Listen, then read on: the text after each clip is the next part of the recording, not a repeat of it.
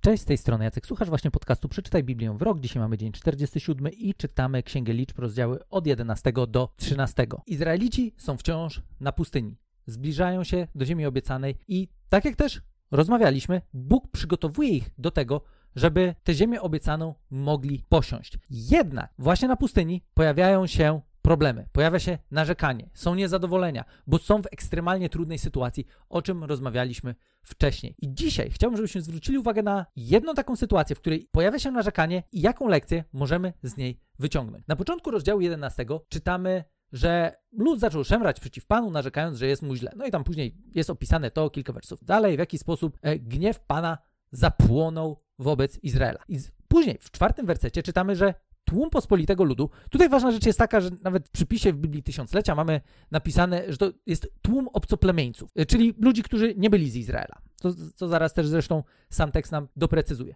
Tłum pospolitego ludu, który był wśród nich, ogarnęła żądza. Izraelici również zaczęli płakać, mówiąc: Któż nam da mięsa, abyśmy jedli? Wspominamy ryby, któreśmy darmo jedli w Egipcie, ogórki, melony, pory, ce, pory cebulę i czosnek. Tymczasem tu giniemy, pozbawieni tego wszystkiego oczy nasze nie widzą nic poza manną. I dalej jest opisane, czym była manna, w jaki sposób ona tam y, działała, o czym też sobie rozmawialiśmy wcześniej. No i mamy reakcję Mojżesza na tą całą sytuację. Od dziesiątego wersetu. Mojżesz usłyszał, że lud narzeka rodzinami, każda u wejścia do swego namiotu. Wtedy rozpalił się potężnie gniew Pana, a także wydało się to złe Mojżeszowi. Rzekł więc Mojżesz do Pana, czemu tak źle się obchodzisz ze swoim sługą, czemu nie darzysz mnie życzliwością i złożyłeś na mnie cały ciężar tego ludu? Czy to ja począłem ten lud w łonie, albo ja go zrodziłem? Żeś mi powiedział, noś go na swoim łonie, jak nosi piastunka dziecię i zanieś go do ziemi, którą przyobiecałem dać ich przodkom. Skądże wezmę mięsa, aby dać temu całemu ludowi. Przecież przeciw mnie podnoszą skargi, wołają, daj nam mięsa do jedzenia. Nie mogę już sam dłużej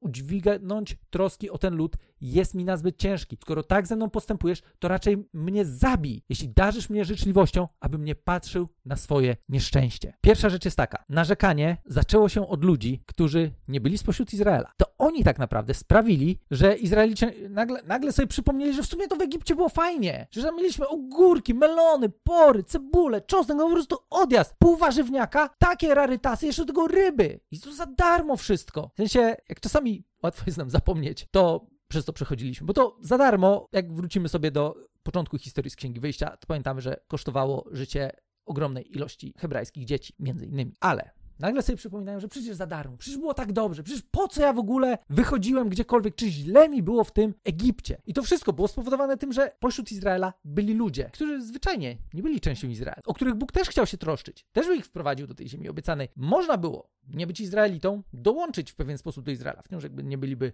rodowymi Izraelitami, ale wciąż mogliby niejako partycypować w jakiejś części tego błogosławieństwa, które Bóg miał przygotowane dla Izraela. Ale ci ludzie wcale nie byli przejęci Bogiem. Byli przejęci tym, co im się podoba albo co im się nie podoba. I to wpłynęło na Izraelitów. I dzisiaj chciałbym, żebyśmy porozmawiali chwilę o tym, jak ludzie, którzy nas otaczają, mogą wpływać na nasze życie. Bo w tej konkretnej historii dochodzimy do miejsca, w którym przez narzekanie Izraela i przez to, w jaki sposób to wpływa na to, jak Bóg patrzy na Izraela. I mówi, no, no nie, no po prostu tak się nie da, bo Bogu się to nie podobało, Mojżeszowi się to nie podobało. Mojżesz rzekł do Pana, czemu tak źle się obchodzisz ze swoim sługą? Opowiada mu, że Boże, jest mi za ciężko, ja nie jestem w stanie tych ludzi ogarnąć, nie jestem w stanie z nimi wytrzymać, co mam takiego zrobić? I ten sam Mojżesz, który oglądał tak ogromne cuda, tak ogromne Boże działanie, widząc ludzi, których prowadzi, najlepszy pomysł, jaki miał, to jest to, Boże, zabij mnie, proszę. Wy kumacie, Gość, który był tak blisko Boga, miał myśli samobójcze, bo to, co musiał dźwigać, było za ciężkie. Niemniej jednak, chciałbym, żebyście też dzisiaj sięgnęli po jeszcze jedną historię. Bo w zasadzie, czemu tak ciężko było Mojżeszowi? Skoro, nie wiem czy pamiętacie, w Księdze Wyjścia, w 18 rozdziale, czytamy o tym, jak teść Mojżesza, Jetro, spotyka się z Mojżeszem na pustyni, po tym jak już Bóg wyprowadził Izraelitów. Ważna rzecz jest taka, Jetro był kapłanem Midianicy, nie był jakkolwiek związany z Bogiem Jahwe, ale spotkał się z Mojżeszem. Słyszeliśmy, co Bóg zrobił. To jest naprawdę niesamowite. To jest mega akcja. Mojżeszu, fantastycznie, że możesz służyć takiemu Bogu, bo jak Jetro wyznał, Pan jest większy niż wszyscy inni bogowie. Ale zaraz po tym Jetro daje radę Mojżeszowi. I ta rada jest bezpośrednio związana z tym, jak, jak Mojżeszowi już wtedy było ciężko. Czytam taką historię. To jest Księga Wyjścia, rozdział 18, werset 12 i zaraz zobaczycie, dlaczego do tej historii sobie wracamy. Następnie Jetro, teść Mojżesza, złożył Bogu całopalenia i ofiary, by siadne Aaron i wszyscy starsi Izraela przybyli i brali udział z teściem Mojżesza w uczcie przed Bogiem. Nazajutrz zasiadł Mojżesz, aby sądzić lud i stał tłum przed Mojżeszem od rana do wieczora. Gdy teść Mojżesza widział te wszystkie jego zajęcia z ludem, powiedział do niego, czemu ty sam się zajmujesz sprawami ludu, dlaczego sam zasiadasz na sąd, a cały lud musi stać przed tobą od rana do wieczora. Mojżesz odpowiedział swemu teściowi, lud przychodzi do mnie, aby się poradzić Boga. Jeśli mają spór, to przychodzą do mnie, rozstrzygam pomiędzy stronami, oznamiam prawa i przepisy Boże. Wtedy też Mojżesza powiedział do niego, nie jest dobre to, co czynisz, zamęczysz siebie i lud, który przy tobie stoi, gdyż taka praca jest dla ciebie za ciężka i sam jej nie możesz podołać. Teraz posłuchaj rady, jaką ci daję, a Bóg niechaj będzie z tobą. Sam bądź przedstawicielem swego ludu przed Bogiem i przedstawiaj Bogu jego sprawy. Pouczaj lud dokładnie o przepisach i o prawach i pouczaj go o drodze, jaką winien chodzić i o czynkach, jakie winien spełniać, a wyszukaj sobie stałego ludu, dzielnych, bojących się Boga i nieprzekupnych mężów, którzy się brzydzą niesprawiedliwym zyskiem i ustanów ich przełożonymi. Już to nad tysiącem, już to nad setką, już to nad pięćdziesiątką i nad dziesiątką, aby mogli sądzić lud w każdym czasie ważniejsze sprawy winni przedkładać tobie, sprawy jednak mniejszej wagi winni sami załatwiać. Odciążysz się w ten sposób, gdyż z tobą poniosą ciężar, jeśli tak uczynisz, a Bóg cię do tego skłoni, podołasz. A także lud ten, zadowolony, powróci do siebie. Mojżesz usłuchał rady swego teścia i uczynił wszystko, co mu powiedział. Jest bardzo ciekawe to, że na końcu jest napisane, że Mojżesz usłuchał rady swego teścia i uczynił wszystko, co mu powiedział, o czym w zasadzie czytamy, że w większości Mojżesz tak robił w sytuacjach, kiedy Bóg do niego coś powiedział. A tu nagle słucha swojego teścia, który generalnie ma całkiem sensowną radę. No, przyznajcie szczerze, rada była całkiem, całkiem rozsądna. Być może nawet jak czytacie tę historię, myślicie, no fajnie, że spotkał tego swojego teścia, teściu mu pomógł. Jetro jest spoko, miał dobry pomysł. I Jetro też był bardzo porządnym chłopem. Tak, bądźmy uczciwi, był porządnym chłopem, widział problem, dobrze zdefiniował problem. Mojżeszowi jest za ciężko. Jednak rada, którą mu dał, była też z takim małym, małym drukiem, znaczy małym, to jest duży druk, ale jest w 23 wersecie napisane, jeżeli tak uczynisz, a Bóg cię do tego skłoni. I zaraz po tym czytamy, że Mojżesz usłuchał rady swojego teścia i uczynił wszystko, co mu powiedział. Nie, nie czytamy o tym, czy Mojżesz w ogóle skonsultował to z Bogiem. I rada była absolutnie mistrzowska. Ważne jest to, żebyśmy mieli ludzi, którzy nam pomogą. Ważne jest to, żebyśmy w swoim życiu mieli ludzi, którzy z nami będą nosić pewne ciężary. Ale ta konkretna rada doprowadziła Mojżesza do miejsca, w którym on sam później, historii, którą czytamy w Księdze Liczb, mówi, Boże, weź mnie lepiej zabij, bo jest mi zwyczajnie za ciężko. Jak ja mam sam ich nie? Przecież miał gości ze sobą.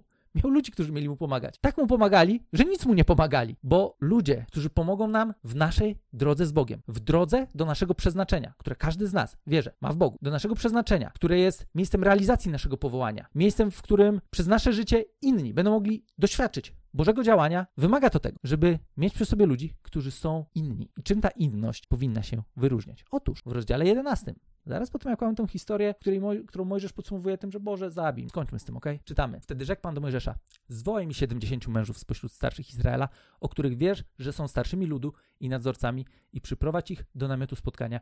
Niech tam staną razem z Tobą, wtedy ja zstąpię i będę z Tobą mówił, wezmę z ducha, który jest w Tobie i dam im i będą razem z Tobą dźwigać ciężar ludu, a Ty go już więcej nie będziesz musiał dźwigać. Tam dalej ta historia jest jeszcze pociągnięta, ale tutaj już jest, jest pokazane, jakimi ludźmi powinniśmy otaczać się w naszym życiu. Niekoniecznie, i żeby było jasne, ja nie mówię że my się mamy odcinać od, nie wiem, ludzi, którzy nie są osobami wierzącymi czy jakkolwiek, bo to, to w ogóle nie o to chodzi. Tutaj chodzi o to, w sumie trochę tak jak Jetro też zrobił, bo Jetro dał Mojżeszowi, żeby było jasne, świetną radę. Z ludzkiego punktu widzenia rada Jetro była mistrzowska. Co więcej, to, co powiedział Jetro, jest tak naprawdę częścią tego, w jaki sposób uczy się dzisiaj tego, jak budować strukturę w organizacjach. I w wielu organizacjach to jakoś tam działa, lepiej lub gorzej, ale generalnie koncept z ludzkiego punktu widzenia jest całkiem sensowny. Nie zmienia to jednak tego, że Jetro zaznaczył, jeżeli Bóg będzie z tobą, Mojżesz w ogóle nie skonsultował się z Bogiem. Bo być może, gdyby skonsultował się z Bogiem, to Bóg by go trochę skorygował i powiedział, Mojżeszu, okej, okay, pomysł jest super, ale tu nie chodzi tylko o to, żebyś wybrał porządnych ludzi, bo Jetro też dał pewne wskazówki. Słuchaj, wybierz takich, takich, takich. Tak naprawdę wskazał cechy, które świadczyły o tym, że to mieli być naprawdę porządni goście. Więc Mojżesz takich też wybrał. Sądzę, że wybrał dokładnie takich gości, jakich Jetro mu polecił. Jednej rzeczy jednak w tym wszystkim brakowało. To nie byli ludzie, w których był Duch Boży.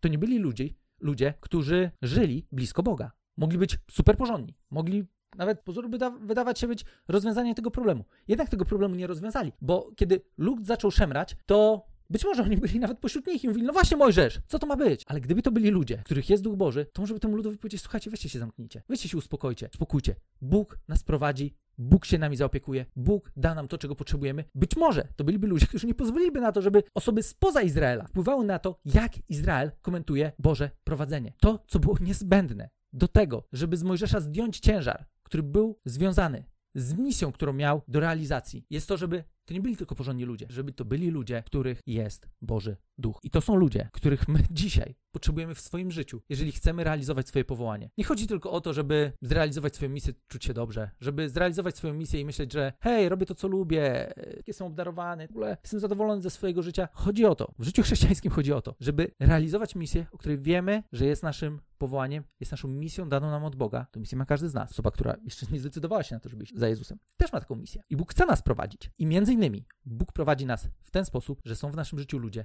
pełni Jego ducha, którzy nas wspierają, którzy służą nam radą, którzy się z nami modlą, którzy z nami rozmawiają. Takich ludzi potrzebujemy szukać w naszym życiu. Tak naprawdę, kiedy później będziemy czytać o, o Kościele, o tym, jak wspólnota jest ważna, jak ważne jest to, żeby mieć blisko sobą inne wierzące osoby, które właśnie rozumieją Ducha Bożego, rozumieją, jaki jest Bóg i w ten sposób są w stanie nam jeszcze lepiej doradzić. Są w stanie z Bożej perspektywy spojrzeć na nasze życie i czasami, być może wbrew temu, co z ludzkiego punktu widzenia wydaje się być właściwe, dać nam wskazówkę, która będzie absolutnie wyjątkowa, która będzie może mało intuicyjna, ale która będzie Boża. To jest coś, co jest absolutnie kluczowe do tego też, żeby Bóg nas prowadził. Tak jak też rozmawialiśmy dzień wcześniej. Rozmawialiśmy o Bożym prowadzeniu. To jest kolejny element Bożego prowadzenia w naszym życiu. Ludzie, którzy są blisko Boga. I żeby było jasne, czytam masę świeckich książek, jeśli, związanych na przykład z prowadzeniem firmy, z przedsiębiorczością, z różnymi obszarami, w które jestem zaangażowany zawodowo. Jednak wiem, że ostatecznie najlepsze kroki, które mogę podjąć, to są te, które ja skonsultuję z Bogiem, które przedstawię Bogu w modlitwie, o których Bogu powiem i o których wiem, że Bóg będzie na nie miał swój pomysł, będzie miał na nie swoją perspektywę. Często Boża perspektywa właśnie będzie mało intuicyjna z ludzkiego punktu widzenia, ale będzie tą najwłaściwszą. I miałem już takie sytuacje, gdzie naprawdę podejmowałem w swoim zawodowym życiu decyzje, które były kompletnie bez sensu. Które naprawdę były. No ja bym. Ja do, do dzisiaj myślę, że to głupie było, co zrobiłeś z ludzkiego punktu widzenia. Ale miałem tak głębokie przekonanie, że jest coś, do czego Bóg mnie prowadzi, że jest pewna decyzja, którą wierzę, że Bóg chce, żebym podjął. E, okazywało się to najlepszymi rzeczami. Bóg chce nas prowadzić i chce między innymi prowadzić nas przez to, że będziemy też w swoim życiu mieli osoby, które są blisko Boga, które są w stanie służyć nam Bożą radą, która nie tylko będzie po ludzku dobra, ale przede wszystkim będzie Boża, będzie miała duchową perspektywę też na nasze życie i pomoże nam iść tą drogą, którą Bóg przeznaczył dla każdego z nas. Do tego potrzebujemy ludzi w swoim życiu, którzy będą blisko nas. Jeżeli jesteś chrześcijaninem i mówisz, ja nie potrzebuję ludzi, ja nie potrzebuję kościoła, ja nie potrzebuję czegokolwiek, ja sam sobie mogę mieć relację z Bogiem, sam mogę być blisko Boga, sam mogę doświadczać Boga. W sensie, sorry, ale ja jakoś tak szczególnie w Biblii tego nie widzę, żeby ktokolwiek sam był powołany do tego, żeby realizować swoje samodzielne powołanie bez wspólnoty. To nie jest prawda, najzwyczajniej w świecie. To nie jest to, jak Bóg chce nas prowadzić. Bóg chce, żebyśmy byli związani z innymi wierzącymi i żebyśmy razem budowali to, co później Nowy Testament będzie nazywał tak naprawdę ciałem Chrystusa. Kościół, który powinien, ja wiem, że ja wiem, wiem, że często tak nie jest, ale powinien, powinien pokazywać obraz Jezusa dla ludzi, którzy jeszcze Jego nie znają, po to, żeby ludzie, którzy nie znają Jezusa, mogli powiedzieć, jeżeli taki jest Bóg, to ja chcę Go poznać. Jeżeli Bóg jest taki, jak ci ludzie, to ja chcę Go poznać. Chcę być blisko Niego, chcę doświadczyć Jego działania, chcę doświadczyć Jego prowadzenia. Kiedyś chrześcijaństwo tak wyglądało. W pierwszych wiekach chrześcijaństwo tak wyglądało. Było przesłaniem, któremu nikt nie mógł się oprzeć. Dlatego ogromna część ówczesnego świata zwyczajnie przyjmowała wiarę. Ludzie przyjmowali wiarę, bo spotykali w swoim życiu chrześcijan, którzy żyli całkowicie ponadnaturalnym życiem, skupionym na osobie Jezusa, który, jak to oni wtedy mówili, jak to chrześcijanie mówią dzisiaj, żyje i chce prowadzić swój Lukajcie w swoim życiu ludzi którzy są blisko Boga, po to, żeby móc i za Bogiem rozeznawać drogę, którą Bóg ma dla każdego z nas i doświadczać wsparcia, kiedy zwyczajnie jest nam ciężko, bo każdy z nas będzie miał momenty, kiedy będzie nam ciężko. Nie bądźcie wtedy sami, szukajcie, szukajcie takich ludzi. Mam nadzieję,